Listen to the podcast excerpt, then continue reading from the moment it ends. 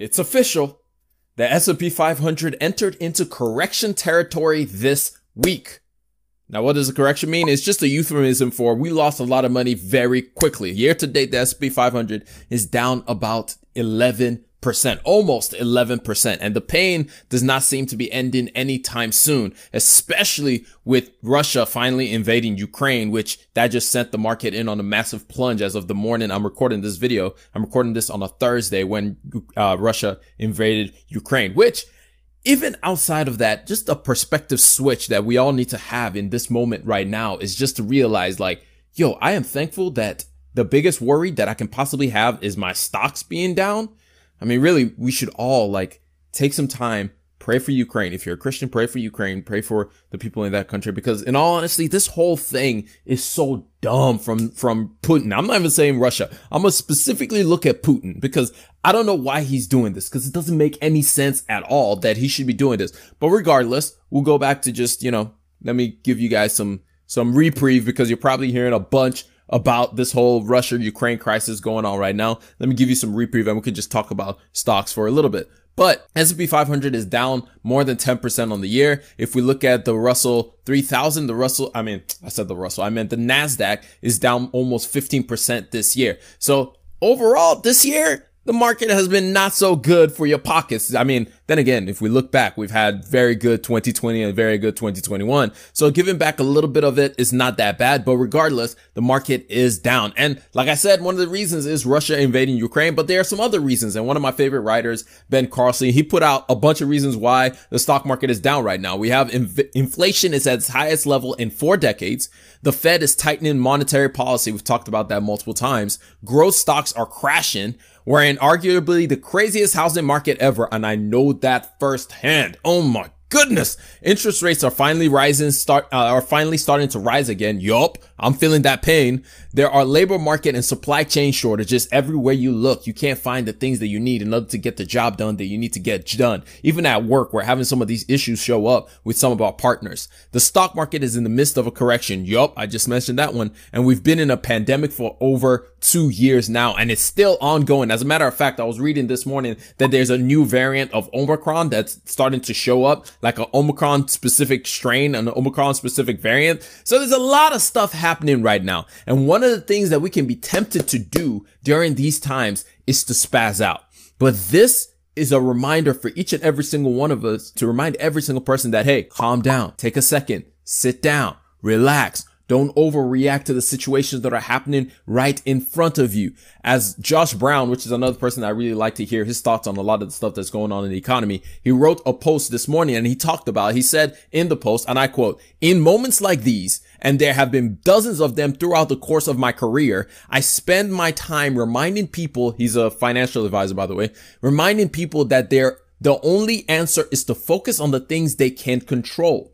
These things include their own reaction, keeping their savings rate where it is, maintaining the disciplined investment strategy that already got in place. They've already got in place. Staying calm, thinking in terms of opportunity tomorrow as opposed to volatility today. It works, but you have to make it work. It takes effort to do this. Experience helps. Temperament helps. Having the rules established in advance helps. This type of market is precisely why we utilize, and he talks about something that he does with his work. But the point is, this is why so much we talked about earlier on, like risk, risk, risk, risk is important. Risk is important. For some of y'all, you're learning that res- lesson in real time. Your portfolios is completely destroyed. Like we could talk about all these different companies that we could talk about the broad stock market, but when we dig a little bit deeper, we can see like even more specific companies within that is getting absolutely destroyed. I mean, as a matter of fact, I believe in the, in the NASDAQ, I think 50% of the companies in NASDAQ is below, is, is down like, I think 50 or so percent from their all time highs.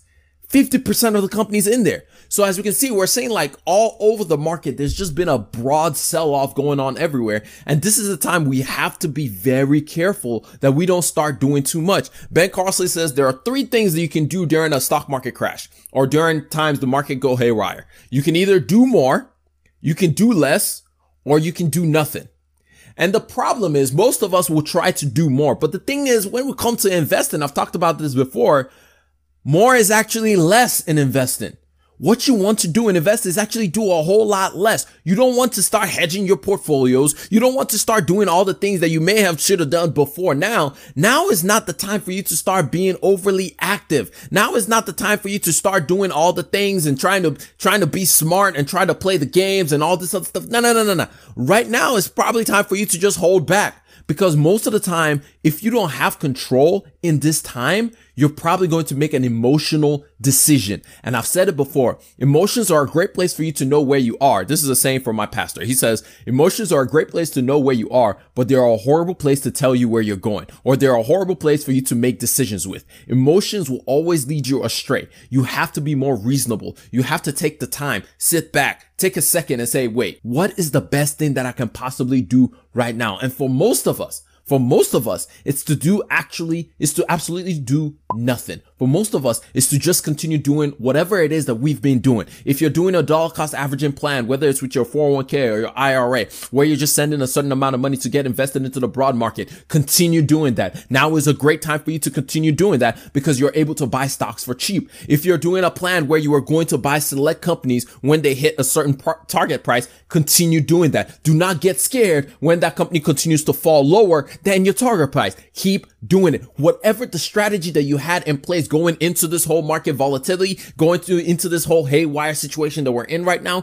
continue doing that. Stay on the path that you set for yourself. If you're trying to make all the adjustments right now, more than likely it's going to cost you a whole lot more than it's going to help you. So please, now is not the time for you to start spazzing out. Now is not the time for you to start freaking out. Now is not the time for you to start doing all the things that you, you're thinking like, oh, this is the way I heard on the radio that this is how you hedge your portfolio. I heard that this is how you get a volatility index. I heard that this is, that. no, no, no, no. Now is not the time for all of that. Now is the time for you to relax and let your things run its course. Do not overreact. And plus, the most important thing is for you to control the things that you can control. You can't control the Fed. You can't control the things that are happening in Ukraine. You can't control inflation. You can't control all of these things. Control the things you can control. The things like your monthly budget. How much are you spending? How much are you saving? Those things that are in your control. Those things you have control over and you put your work into those things, not everything else because everything else are going to do what everything else is going to do. You stay focused on the things that you can actually have your hands over. It doesn't mean that you go overboard in trying to be overly obsessive and trying to f- control these things, but you handle the things that you know you ought to be handling right in front of you.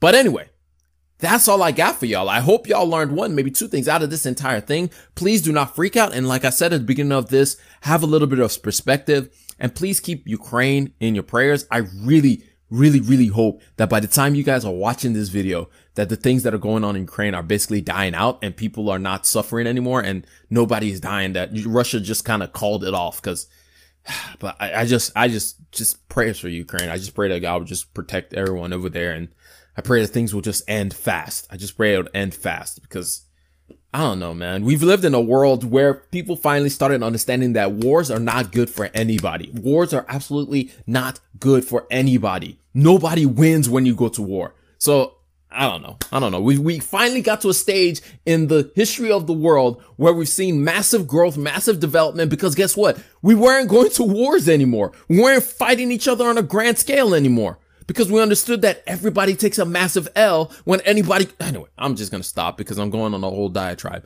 But anyway, I'm going to catch y'all up on the next one. Remember, generosity is always greater than greed. God bless each and every single one of y'all and I'm out. Peace.